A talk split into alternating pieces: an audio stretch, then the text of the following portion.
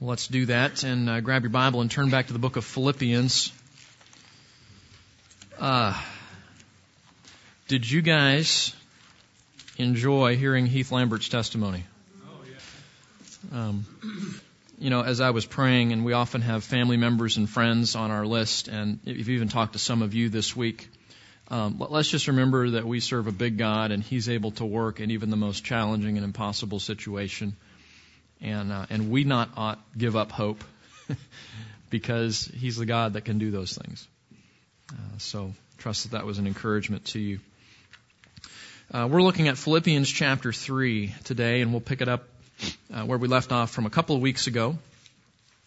And uh, what I want to do is just sort of set the context by reading uh, the section that we're looking at for you, and then we'll We'll uh, take all the pieces apart, put them on the table, and put them back together and figure out what everything is uh, saying to us today. So look at uh, with with me, please, Philippians chapter three, and uh, let's start in verse seven because that really is the beginning of the main thought here. But whatever things were gain to me, those things I have counted as loss for the sake of Christ. Now remember, just a little contextual con- uh, footnote. Um, he's just talked about the fact that if if uh, we had the you know who's who in Judaism book in front of us here, he would be at the top of the list. This was a Hebrew of Hebrews. He was a Pharisee. He was a teacher of the law. Uh, he he was schooled under one of the foremost rabbis of the day.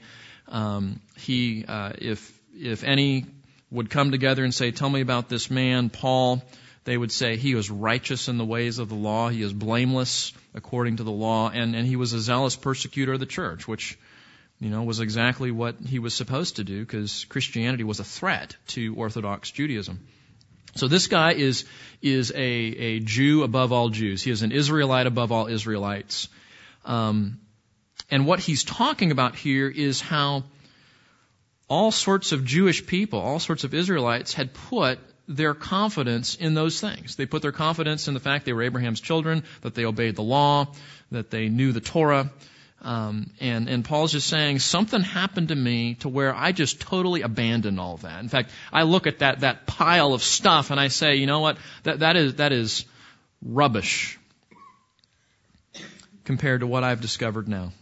He says, I have counted as loss all those things for the sake of Christ. Verse 8, Moreover, more than that, I count all things to be loss in view of the surpassing value of knowing Christ Jesus my Lord, for whom I have suffered the loss of all things, and count them but rubbish in order that I may gain Christ, and may be found in Him, not having a righteousness of my own derived from the law, but that which is through faith in Christ, the righteousness which comes from God, on the basis of faith, and that I may know him and the power of his resurrection and the fellowship of his suffering, being conformed to his death, so that I may attain to the resurrection from the dead. And that's kind of where we left off last time.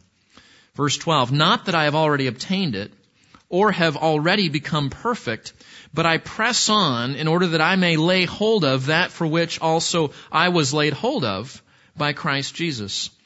Brethren, I do not regard myself as having laid hold of it yet, but one thing I do, forgetting what lies behind and reaching forward to what lies ahead, I press on toward the goal for the prize of the upward call of God in Christ Jesus.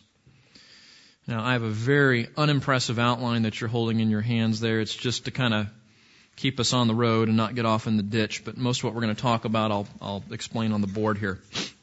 Um, one of the major themes of Philippians is the theme of sanctification. And uh, you'll recall that sanctification is sort of that, that middle section of uh, a person's salvation. Uh, what do I mean by that? Well, if, if, you're a Christian, there was a time in your life when you were converted. And, and what that means is there was a time in your life when you recognized that you were separated from your Creator. You were living in sin. You were living apart from God. You, you were making your life. Did you catch what we read in Psalm 115? Um, talking about idols. You know, living for all these other things that, that can't do anything for you. I mean, I mean, think about that. You might live for sports and you may say, you may know every statistic, know every game. Uh, you've got the apparel, you've got the bumper sticker, and, and your life is just consumed by that. And, and the psalmist would say, well, at the end of the day, what good does that do you? Right? You know, we, we turn these things into idols, and like he says, they have eyes but they can't see, they have ears but they can't hear. You, you remember, is it Jeremiah? He talks about the, you know, you, you build this idol, and then you have to nail it to the fence so it doesn't fall over in the wind. And he says, that's what you're worshiping? This thing you have to nail to the fence so it doesn't fall over when the east wind picks up? You know, really? That's, that's your God? And, and these, these satires, these, these mockeries of idols, because that's, that's what they are. They're pathetic God replacements. But, but there was a time in your life when you said, you know what? That's not what life's about. I'm living for the wrong things and you recognize that, God gave illumination to your heart, and you recognize that your only hope is if you had a Savior to somehow restore that broken relationship with God and to forgive you uh, for going your own way and making your life about everything else except the God that made you. And, and when that happened, when you trusted Christ, a couple of things happened. God declared you righteous. We talked about that last week, right? That's what he was talking about here. That I may be found in him, verse 9, not having a righteousness of my own derived from the law, meaning I didn't go out and try to earn my way to God, but instead I received the very righteousness of God, the righteousness that Jesus earned when he lived on this earth, receiving that as a gift of his grace. And so God declares you, because you're clothed in the righteousness of Christ, He says, that person right there is not guilty but righteous. There's another thing He does. He restores, He reconciles you to Himself. You guys know 2 Corinthians chapter 5, that God was in Christ doing what? Do you remember what that says? God was in Christ reconciling the world to himself. And he's, and then, and then for those of us that are believers, he gives us that ministry to go out and get the word out about reconciliation. But he restores that relationship. Romans 8 says he adopts us into his family. Romans chapter 3 says he redeems us from sin. The, the, the weight, the bondage to sin is now broken to where we can now say no to our sin and we can walk in a new direction. Uh, Romans 8 tells us he gives us his Holy Spirit. Ezekiel 36 tells us we get a new heart. Um, all these things that happen at your conversion, and, and, maybe to sum it up the way 2 Corinthians 5 says, if anyone is in Christ, he is a new creation, right? Because all this stuff changes. The paradigm totally changes. You are changed from the inside out. And we say, great, praise God. We're, we're forgiven. We've got a ticket to heaven. The Spirit's in us. We're walking now in the ways of the Lord. Um, but there's this one problem. There's, there's one thing that does not happen at your conversion, and that is God does not take every sin in, in you and just eradicate it to where you are no longer struggling with sin. And there's a time when you die or when Jesus comes back that that's exactly what he's going to do. He's going to take every ounce of remaining sin in you, the, the flesh, remember that? The, the, the dead elephant on your back. Remember that analogy? The, the old man that's dead, but his carcass is strapped to your back, still providing plenty of, of unrighteous momentum so that sometimes you do what you don't want to do, right? Romans 7. Um, and there's a day when God's going to remove that. He's going to take the old man off, and, and you will totally look like Jesus. But until then, we're stuck in this middle part between our conversion and between what theologians call our glorification, when Jesus removes the sin finally. And that middle section is called sanctification. And a big theme of Philippians is sanctification. Um, and there are two, you need to know this. There are so many wrong views of sanctification today. I mean, um, people are pursuing the Christian life in dozens of aberrant ways all sorts of things. And, and we're going to content ourselves with I, what I feel like are the, the ones that might be the most, uh, might be the biggest temptations. I mean, I hope, I hope that none of you were watching like Joel Osteen this morning. You're thinking, well, that's what the Christian life is about. I hope that's not where you're at. Okay. If you are, call me this week. We'll talk about that. Um, but, but there are, there are two wrong views of sanctification that you need to be aware of. Not necessarily because you buy into them, but if you're not careful, you can find your Christian walk gravitating toward one of these wrong views, okay? So, you guys remember the little chart where we talk about, you know, we come to Christ and then spiritual growth kind of looks like this? You remember that? Okay? That, that's the biblical model. I mean, it, it's a progressive sanctification where the slope of the line is trending toward righteousness, but frankly, you have good days and bad days, and, and this side of heaven, you're not going to be perfect like Jesus. But would you believe that there's actually a view of sanctification that says, you know what? Um,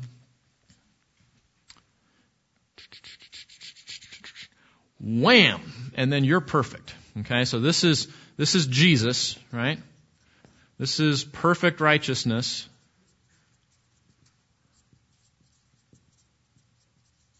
And you know, you're converted somewhere down here. There's a little cross where you're converted. And you're kind of on the road there, and then something happens. Something happens uh, in your Christian life, and, and it's like a it's like a spiritual catapult and it's just like wham, and, and you're just up in the heavens and and and you attain to some sort of perfectionism. Um, have you heard of this before? Have you heard of a man named John Wesley? Wesley, okay. Um, back in the uh, oh 18th century, uh, 19th 18th century, there was a group of men at Oxford, and um, they were all studying theology. And there was just one little problem. They were all unbelievers.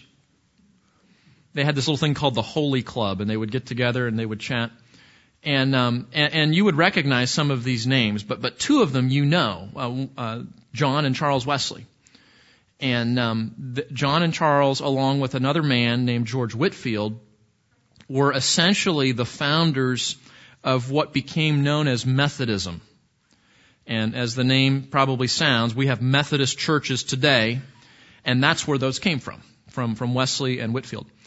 And um, one of the things that John Wesley believed was that there was something, I, th- I think he called it entire sanctification. And the idea was that at some point in your Christian life, you can get to the point where basically you don't sin anymore. You don't sin anymore. Okay. Now, how many of you have heard that before? Wes, it's called Wesleyan perfectionism. You've heard that before? Okay. Um, how many of you are tempted by that? You think, yep, yep, I, I, I can get there? I didn't think so. I didn't think so. But, but let me, but let me tell you, actually let me give you the second one and then I'll show you why this is a temptation. Here's another view. Was that one before he was saved or after? After. Yeah. And actually, I was I was having lunch with a pastor friend this last week, and Whitefield. Uh, have you read any of Whitefield's letters?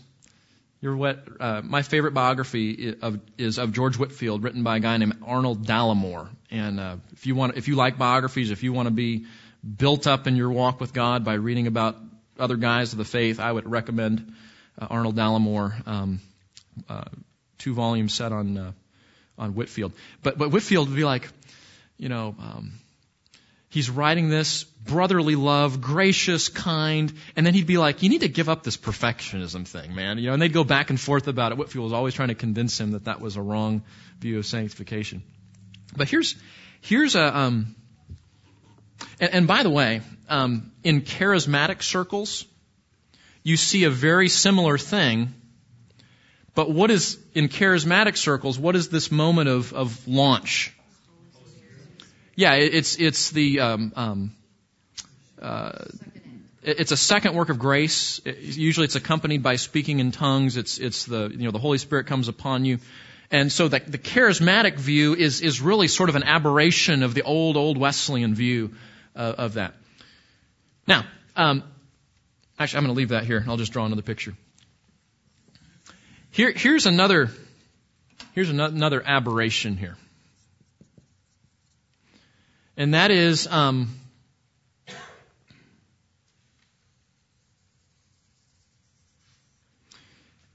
you say, well, what's wrong with that? Well, because what is driving this supposedly is something called let go and let God. Now that sounds good, right? I mean, who, who, who would not want to let God? I mean, you know, do you believe in Him? Well, sure, of course you would want to let God. And it's hard to illustrate, but but this is this is the model of sanctification that says um, because Jesus paid it all, and that's true, and because the work of redemption is complete, and that's true, um, I will sit and Jesus will magically make me into a super Christian. Because Jesus paid it all, right? So I just, I just hang, I just, you know, don't need to read my Bible, don't need to think about my sin, don't need to think about how I'm treating my wife or my husband or my kids. Don't, I, I just, just, it's let go and let God. I just, I just need to get out of the way and Jesus is going to do all this amazing work in me. And I'm just going to grow and be like Jesus.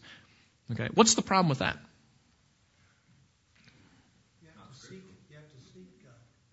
Yeah, yeah, you have to seek God, and it's not biblical. I mean, show me a chapter and verse where it says sit on the spiritual couch and that's all you have to do. Right? Work out your salvation. Yeah, we just, we read that back in chapter 2 verses 12 and 13, right? Work out your salvation with fear and trembling. Now, it is God who is at work in you, right? But there is an effort, there is a striving, there is a working out by God's grace that the Christian is called to do. So, let's go back to the first one here we may not have any Wesley, Wesley perfectionists here or any charismatics that would believe in some sort of second work of grace. But let me ask you this. And be honest, because this is for posterity. Um, are you ever tempted to think that there is some secret to the Christian life that if you could just figure it out, it would make your life a lot easier? You ever tempted in that? Well, you walk into Mardel, you know, the secret of being a Christian, and you're like, oh, it's a bestseller, right? I, I need to read this book. Or, you know, you've got to hear this message. You've got to hear this sermon. You've got to, you know, there's, I, I think that here's what a lot of us do. The Christian life is hard. It's hard to struggle with sin. It's hard to mortify the old man and to walk in newness of life. It's hard to get up each day and say, I have to live dependent on God's grace or I'm going to end up in a place I don't want to go to today. That's hard work, isn't it? And the temptation is, but what if there was, what if I was doing it wrong? Or what if, what if there was a shortcut? Or what if there was some, something that I don't know, some secret that all those, see all those other people that have it all together, right? I mean, that, obviously they, may, they must have it easier than I do. So, and I think, even though we may not buy into Wesleyan perfectionism, we are tempted to think that there is a spiritual shortcut. There is a spiritual secret which, if we knew, we wouldn't struggle so much with. I don't know. Maybe not. And I think this is a huge struggle. I think we all have said in our hearts, I'll just let Jesus take care of it because, you know, this is too hard. And when we buy into that, we do short circuit God's plan for making us more like Christ. Okay? Now, look at the text. Guess, uh, we, we had some uh, early Wesleyan perfectionists, obviously they weren't Wesleyan, um, running around in the Philippian church and they were saying, our salvation is complete. We have arrived at perfection. We have gained all of Christ the way he just articulated it. And, and a lot of what Paul is addressing in Philippians is some of these things going on in the church that needed to be fixed, needed to be addressed in some way. So he's just laid out and talked about how he has found righteousness in Christ, he has found that, that the greatest thing in life is knowing Jesus, walking with him, being connected with him, the power of his resurrection, the fellowship of his suffering, the conformity to his death, so that he might attain to the resurrection of the dead. What could be better than that? And then verse 12. He says, Not that I have already obtained it or have already become perfect. Um, Paul says, even though that's true, I'm not there yet. I've not attained to the resurrection of the dead. I don't know the, the fullness of this, this conformity to Christ. I'm on my way. But I, I have, I'm not, I'm not done. Jesus is not done with me, he says. I've not obtained those things. I've, I've not become perfect. And it's interesting, the, um, uh, you, you can see how the how the the New American Standard translates it. Do you see in verse 12 already become perfect? Do you see that that word become perfect there? Um, it's um, teleao is is the word. Um, teleon is the noun, and, and it's got a pretty wide range of meaning. It can mean uh, to complete a goal. It can mean um, mature, or it can mean perfect, like there's no flaws in it. So there's a, there's a range of of meaning there, and probably in this context, it either means something like I have not finally attained to all these things that he just listed, or I have not become perfect in Christ, and those really kind of overlap. But but notice how it gets translated: become perfect. It's um, I, I told you this oh two three weeks ago. There, there's a way in in Greek to form a word, just like in English. Um, we use different forms of words depending on the type of action that we're talking about. And one of the things that's probably the most unique type of verb you can make in Greek is something called a perfect verb. And you may remember my illustration from last time. The perfect means that something has happened, some action has happened, but there are ongoing, lasting effects into the future. And that's the form that he uses here. And, and the significance, the reason I'm telling you all this is that what he's saying is, I have not gotten to the place where I have been completed, perfected, knowing Christ perfectly in the way that he just articulated here. It hasn't happened yet. That, he, what he's describing here is that state of glorification. What he's saying is, I have not been glorified yet. I still struggle with sin. I don't see Christ perfectly face to face. I, I still live by faith. You remember that? Remember back in 2 Corinthians, he said, we walk by faith, not by sight. And, and, and if you look at the context of what he's actually saying there, what he's saying is, I'm not in heaven yet staring at Jesus in his eyes. I don't, I'm not living with looking at Jesus, being with Jesus presently. So right now on this earth we live by faith and that means we trust that he's there, that he's working and someday we will know him face to face. But not yet. It's not, we're not there yet. So that's what he's saying. I haven't obtained it. I haven't become perfect. So there, John Wesley, see, it doesn't happen. Not in this life. And I don't know about you, but if the apostle Paul says, I haven't become perfect, um, that probably means that we haven't either. Just saying. Um, so, he's not already obtained these things. He's become perfect. Now, now look, look back at the text there. Not that I have already obtained it. What is the it? What is the it? What do you think?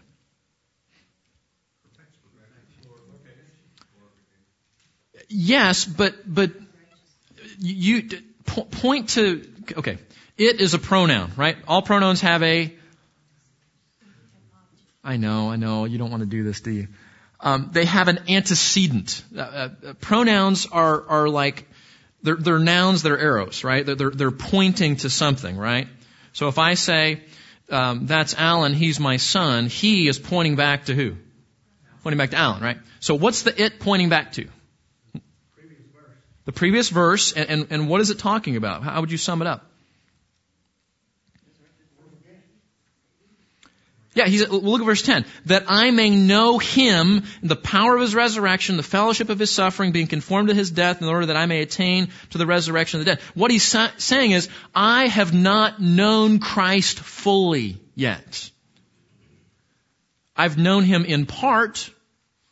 I've known him in my conversion but I don't know him fully yet. And this is, this is one I was like, what do you, what comes into your mind when, when you think about, um, what heaven is like?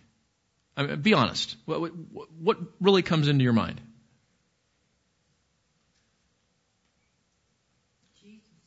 Yeah, Jesus, yeah. And, what about him? On. Seated on the throne in power. Very good. That's true the Savior we're going to worship? No sin. No sin. No worry. no bills. No, no, no health issues. Yeah, I know, I know. No IRS. Amen. Um, some of you guys have been married a long time in here. Okay. And what, what part of God's design in marriage is that this person, who often is very much not like me, or at least I thought she might have been or he might have been, and then we're around for a little while, and then we kind of see that we have a lot of differences. But part of God's grace is that those two people, by God's grace, die to themselves and know Christ together. And, and there's a, I would say couples that have good marriages that have been married a long time would say, I know and love my spouse better today than the day we got married. I hear that a lot. But marriage is, you're growing in knowing this person. You, the next year you know them a little better, and then you know them a little better. And, and, and some of you that have been married a long time, you, you can almost not really read each other's minds, but you know each other that well. You almost predict what they're going to do. You predict what they're going to say. You, okay? That's, is that? And what the, the picture that's being um, presented here is that we know Jesus partially now. But heaven, there will be a day when we know him. This is amazing. We will know him fully. You know, and, and I think so, a couple that's been married a long time is a small but true picture of that. That, that there's a knowing, there's a, a unity, there's an appreciation, there's an understanding, there's a depth in the relationship. Uh, we, we, in our family, we call it a depth of feeling. There's a connectedness there that you can say, yeah, this is a significant relationship where I know this person. And what Paul is saying is, I don't have that knowledge yet. I want to, right? But I don't, I don't know Jesus. It's like saying, and you guys appreciate this if you've been married, you know, 20, 30, 40, 50 years. You know, when some couple in their 20s says, Oh, we love each other and we know each other. And you're like, and you say, as you and your wife walk out, well, they'll learn, right? They'll learn. Because they have no idea the depth of the significance of love and knowing another person that is ahead of them, assuming they will walk with God in their marriage. And that's what Paul is saying here is, is you, you guys haven't known that depth yet. You haven't known Christ at the, at the level that you will know Him one day. He says, I haven't obtained that yet. I, I don't have a, a, a comprehensive, fully knowing Christ yet. So what does He do? Does He say, well, I'll just, I'll just sit around till I die. I'll just let go and let God and one day, smack, it's done. And Paul, who, I, I, have no way of proving this, but I think that when Paul was in high school, he ran track and field. I really do. And, and if, and if he didn't run track and field, I bet he was a sports fanatic. Because I don't know if you've read his letters, you know, he, he wrote the majority of the New Testament. He loves sports analogies. Have you noticed this? Um, I run in such a way that I may win. 1 Corinthians chapter 9. I box is not beating the air. What? what was. Um, I press on for the goal of the prize, for the upward call of God in Christ. We're going to get to that one. Um, he loves these sports illustrations. And so he's going to go to his main little toolbox of analogies that has NFL, NBA, Major League, has all those written on the outside, okay? And the one he picks is from track and field or a race. And he says, I haven't obtained it, or have I become perfect, but I press on. I press on. And in fact, let me, let me just show you, can I just show you the track and field words in this text just so you can be thinking of them as we go on here? He says, Not that I've already obtained it, nor have I become perfect, but I press on. That's a track term. In order that I may lay hold of. That's a track term. That for which also I was laid hold of by Christ Jesus. Brethren, I do not regard myself as having laid hold of it. There it is again. But one thing I do, forgetting what lies behind and reaching forward. That's a track term to what lies ahead. I press on. There it is again. Toward the goal for the prize. There it is of the upward call of God in Christ Jesus. He, he has track and field on his mind here.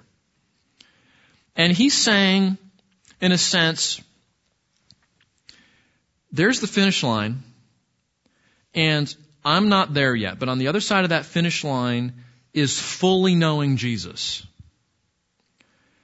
And Paul does not have in mind getting there as fast as he can as you would think of in a race. What he has in mind is the effort, the striving, the working out, the, the, the running to Christ. Not because he wants to end the race so quickly, but because he says the endurance, the effort, the work that I put into that is part of what God is doing in me right now. So he says, I don't sit on the spiritual couch. I haven't already obtained it. I'm not perfect and I don't sit around. What I do is I put on my track cleats and I run. And I press on so that I may lay hold of that this is interesting. For which also I was laid hold of. And that's one of those words that it, it's, it's wordy in Greek and the NASB tries to preserve the wordiness and you have to read it about six times to go, what is he talking about here? But he says, for our, for our purposes right now, he presses on that I might, and I want to talk about this little word, lay hold of. You know what it means? To win. To attain, to grasp. So he says, I press on so that I may win or grasp or lay hold of or attain now, the objects imply, but what is he pressing on to get? What is he pressing on to reach for? What is he pressing on to win? What is it? It's Jesus. It, it's to know him fully. So he says, I, I press on, and, and, and again, the action here is ongoing, present, habitual. This is not something you say, well, I'm going to do it on Monday, and then Tuesday through Saturday, I'm going to relax, and I'll start again on Monday. This is an ongoing, striving, pressing on uh, toward Christ to grasp Christ, right?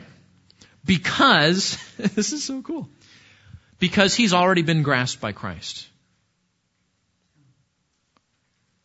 One of the things that, that all of you need to have crystal clear in your mind is how to think about the effort, the work, the obedience that we put forward in the Christian life. Why do we work out our salvation with fear and trembling? Why do we strive according to His power? Why, when the Bible says, love your neighbor, love your wife, um, uh, train your kids, um, be patient with everybody, um, don't let the sun go down in your anger, forgive one another. When the Bible says those things, what are we supposed to do? Obey! Right, absolutely. Yeah, well, welcome to, to spiritual kindergarten, right? We, we obey the commands of the Bible. And but it, it is so important that we think rightly about that. The reason we strive, the reason we obey, the reason we endure is not because, in a sense, there's some merit we're trying to achieve, something we're trying to gain, I'll say apart from Christ, because, look at the slide, He's already grasped us. You see that? We, we pursue sanctification out of the security of knowing that we already belong to Christ. Does that make sense? So, so, so this, this, see, there's some Christians that get very, very frustrated. Very, very frustrated. I'm not doing enough. I'm not striving enough. I'm not working enough. They're so more mature than I am, and I can't be like them. And we do all this, and they get discouraged. And, and you know, th- there is a sanctified form of discouragement that says, I hate that I'm still a sinner, and I long to be more like Jesus. That's a good thing.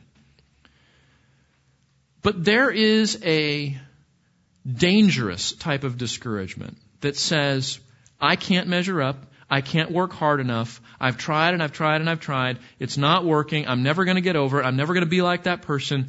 And, and, you need to hear that that is the wrong paradigm. Because he already has you. He already has you. J- Jesus said, um, no one can snatch the believer out of the Father's hand. Right? My Father is given to me. He's greater than all. No one can snatch him out of the Father's hand. Romans 8 says nothing will separate us from the love of Christ.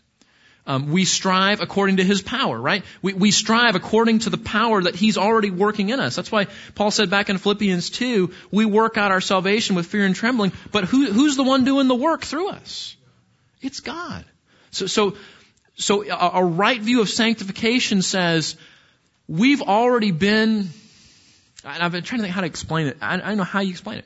We've already been captured by Christ. He already owns us. He already is in relationship with us. He says, there's nothing you can do to break my relationship with you. That doesn't mean, you know, you stop at mile three and say, well, the race is done. I'll just walk now. No, no, no, no, no. You don't pull over and walk. But you run knowing that there is the security that He's going to get you to the finish line. And you, you don't have to worry or fret or be discouraged because He already has you in His hand. Do you see that? Isn't that a cool little kind of thing there? Yes. I just want to add this because I can't read this verse without also thinking of Hebrews 1 through 3. And everything you're saying, I keep reading this and getting excited, and I, I want to, uh, I'll read this, but I want Yeah. to say that about 18 years ago, using a font style of about four, I printed out these two verses and I put them on a key chain. Mhm. One was on one side and the Hebrews was on the other. And here's what it says, run with endurance the race Right. uh, that is set before us. And then here is the way we do that, Mhm. fixing our eyes on Jesus, the author and perfecter of our, of our faith. It goes on, and then of course it says, so that you may not grow weary in Right. this run. Right. And, and Hebrews is full of the same kind of thing there, just pointing out that you're you're you're still in this race. You're, Right. Here is where you need to focus your attention. Yeah, I appreciate you saying that because there are all sorts of parallel passages that connect to this. And maybe if I can just borrow the verse that he mentioned. If, if you are growing weary in the race, it's probably because you've forgotten the second part of that verse. That you've already been laid held of by him. And that gives us uh, encouragement to endure. Now, he's going to say it again. Brethren, I do not regard myself as having laid hold of it yet, but one thing I do, forgetting what lies behind and reaching forward to what rise, uh, what lies ahead. Um, so he says it again, and you get the idea that there there were all sorts of people saying, "Well, we're perfect. We already know Christ fully. We already." And he, so he says it a second time. I've not grasped it yet. In fact, it's a parallel to verse 12. I've not gained it. I've not received it yet. And then um, I've told you guys before, probably dozens of times, that we don't grow when we try to stop do just stop doing the wrong thing. We grow when we replace the wrong thing with the right thing. Right? You have to put off and put on. And once you understand that sort of Ephesians 4, 22 to 24 model of growth, you'll see it all over the Bible. And guess what we have right here in Philippians? We have a put off and we have a put on. There it is. Now again, think, think like, you know, high school track. You're in the stadium, um, you know, when I was in school, we started on a dirt track, and then we got one of those real nice, nice all-weather tracks later on. That was fun. But you see, you know, the the chalk lines, the cleats, you know, the the jumpers. They're the high jumpers and long jumpers and triple jumpers, and they're all hanging. Around, and you kind of picture that. And he and he says, "I'm going to forget what lies behind me." And I'm going to extend or stretch forward toward what is ahead. The, the picture of the verb of, of stretching ahead is, um, any of you guys sprinters? Any sprinters? Okay. Um, what do they teach you as you're crossing the line? What, what, what do you do? If I can pick on you. What do you do? Yeah, you lean into the tape, don't you, right? Um, because, because you know, if there's some guy right next to you, it may be, you know, whoever gets his nose across the tape first, right? And, and all sprint, and you, in fact, you watch the Olympics, you'll see him, you know. And, and almost, it's funny, even, um, even the guy that's like in eighth place, when he crosses the line, he'll do it out of habit. You ever notice that? They just, you know. And, and that's, that's the picture here is he's saying, just like an athlete, as he's going, he's stretching forward, he's giving it that last bit of effort. And, and that's, that's the model of sanctification. As we endure, as we work out our salvation, as we strive according to His power, we're, we're giving it that last bit of effort just to get us across the line, he says. But before we get to that part, he says something very important. He says, forgetting what lies behind. What does that mean?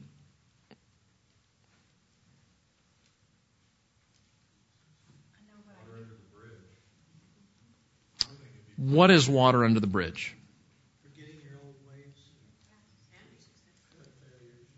What? Yeah, what old ways and successes? What? What? Yes, yes, but go further. By context, by context, he's still talking about what he was talking about way back in verses three to six. Hebrew of Hebrews. Pharisee, keeping the law perfectly, zealous and persecutor of the church. He, what he's saying is, if, if, and this, this is, I hope this is helpful to you, because I think of everything that we're talking about today, this, this to me was like, oh wow, that's really helpful. There are ways that you lived before Christ. There are things that you identified yourself with before Christ. There are habits that you developed before Christ. There were ways of thinking that you had before Christ. And somewhere in all of that, before Jesus, all of us in this room had a theology. We all had something that we said, this is it. This is life. This is what motivates me. This is why I do what I do. This is what's gonna make me happy. This is what's gonna bring whatever into my life. We all had a way of, we all had something. Maybe we had lots of things. It's not like one thing. It's maybe it's a bunch of things. Okay. And, and, and this is what's important. He, he's not saying, I, well, I, I don't think he's saying this. Maybe he is. You can argue with me if you want, but I don't think he's saying you need to forget all those bad, sinful things you did in your past. I, I think that's true, but I don't think that's what he's really talking about specifically here. What I think he's saying is, Christian, you need to be very careful that as you pursue Christ, you don't fall back into loving, identifying, pursuing, embracing some of those things that were your life before you were a Christian. Does that make sense? Um? I, I, yeah, I think that would be a good way to sum it up. Confidence in the flesh, sure. Yeah. Because, uh, like for example, I might, let, us pick, we're talking about athletics, let's just pick, let's say you got a young man and, and he's the track star. He's he's the um, captain of the football team. You know, he he can play basketball too. He play, you know, this is Bo Jackson, right? I mean, this is the guy that can play every sport and and and do it well. And and this happens in athletes. It's it's a guy analogy, but I understand guy analogies better. Um, that that can become me. That's me. It is I'm I'm a jock. I'm an athlete. That's what I do. And and I and and my well-being, my well-being rests on whether I won the game, I didn't throw any interceptions, I, right? And I, I, can start to think about my life is, is how I'm doing in this sport or how I'm, you know, did I make the team or did I get a scholarship or did I, and that can become my life. No, no, I love sports. I even played some sports, right? That's cool. We can do that, but, but we don't want to let it become the reason that I exist, right? So let's say that this hypothetical guy becomes a Christian. He says, you know what, I recognize that God, it doesn't matter at the end of the day if I can throw a football better than anybody else. I'm still dying and I'm still going to hell and my only, my only hope is a Savior. So he repents and he trusts Christ and he starts walking with God and he starts understanding this. You better believe there's going to be a temptation the next time he picks up a football or a baseball bat or puts on his running shoes or whatever, that that temptation is there. Right? To go back to trusting all those things and identifying himself with all those things. And, and, maybe for, for you guys and for me, it wasn't athletics. Maybe it was success as a businessman. Right? Maybe it was the relationships that you had. You, you were the life of the party or the, the, the friend that everybody loved or you know, whatever it is. But, but, but that's what he's saying here is whatever was your false God before Christ, forget it. Set it aside. Don't fall back into it. And as you put that off, what do you do? You reach forward to what lies ahead. You strive toward knowing Christ fully. Run. And think about that. Um, we've all seen football games where someone gets the ball, they get confused, and they run toward the wrong end zone. Right? You've all seen like that? We got to make sure we're running the right direction. We're striving toward Christ. And, and I think, you know, if we blow those models off for a minute, how do you know if you're stretching forward to what lies ahead? And the answer is, are you knowing better and becoming more like Jesus? Um, it's really kind of interesting if you if you break down the language here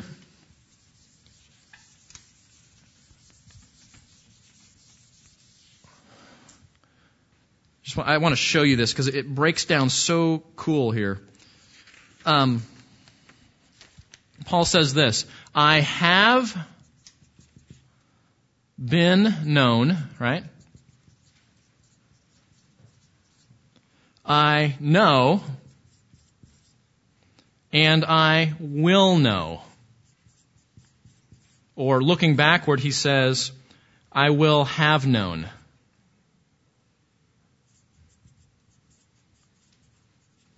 Okay. And then he says it a different way. He says, I have been grasped.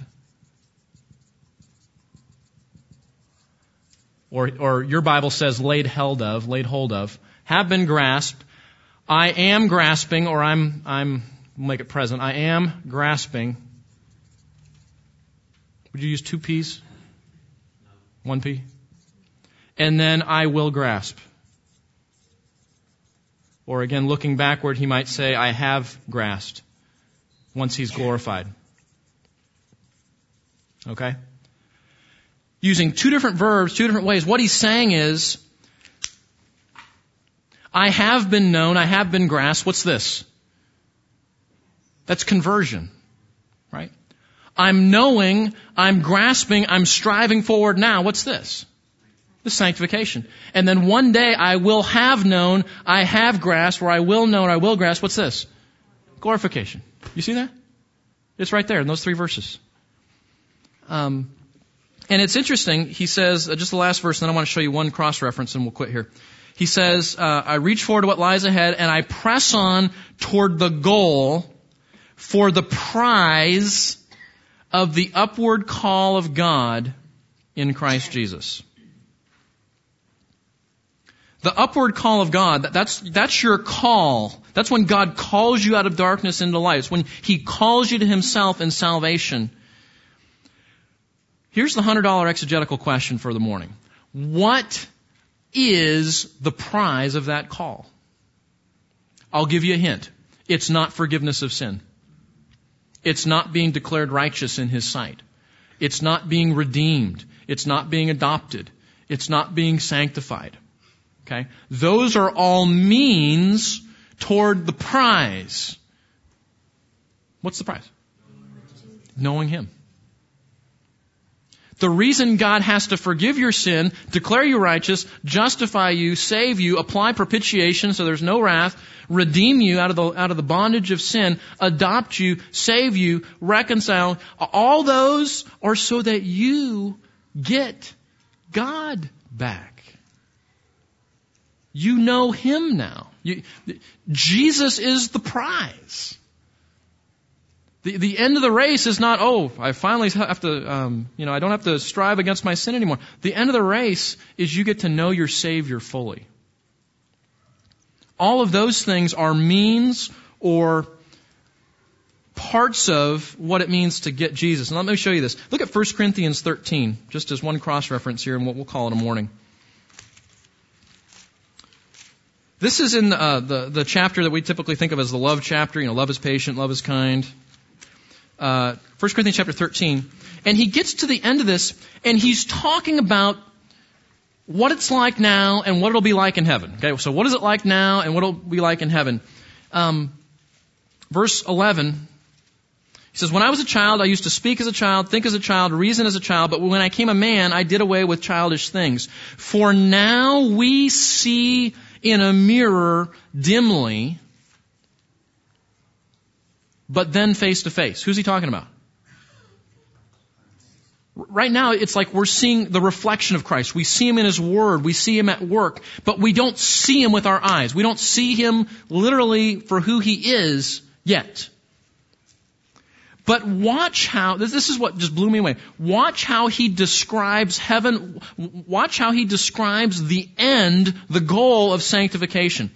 I, I know, I, now we see in a mirror dimly, but them face to face. Now I know in part, but then, what is it?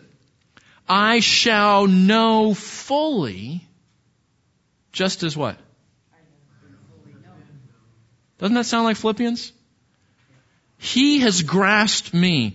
He's already laid hold of me. He already knows me perfectly.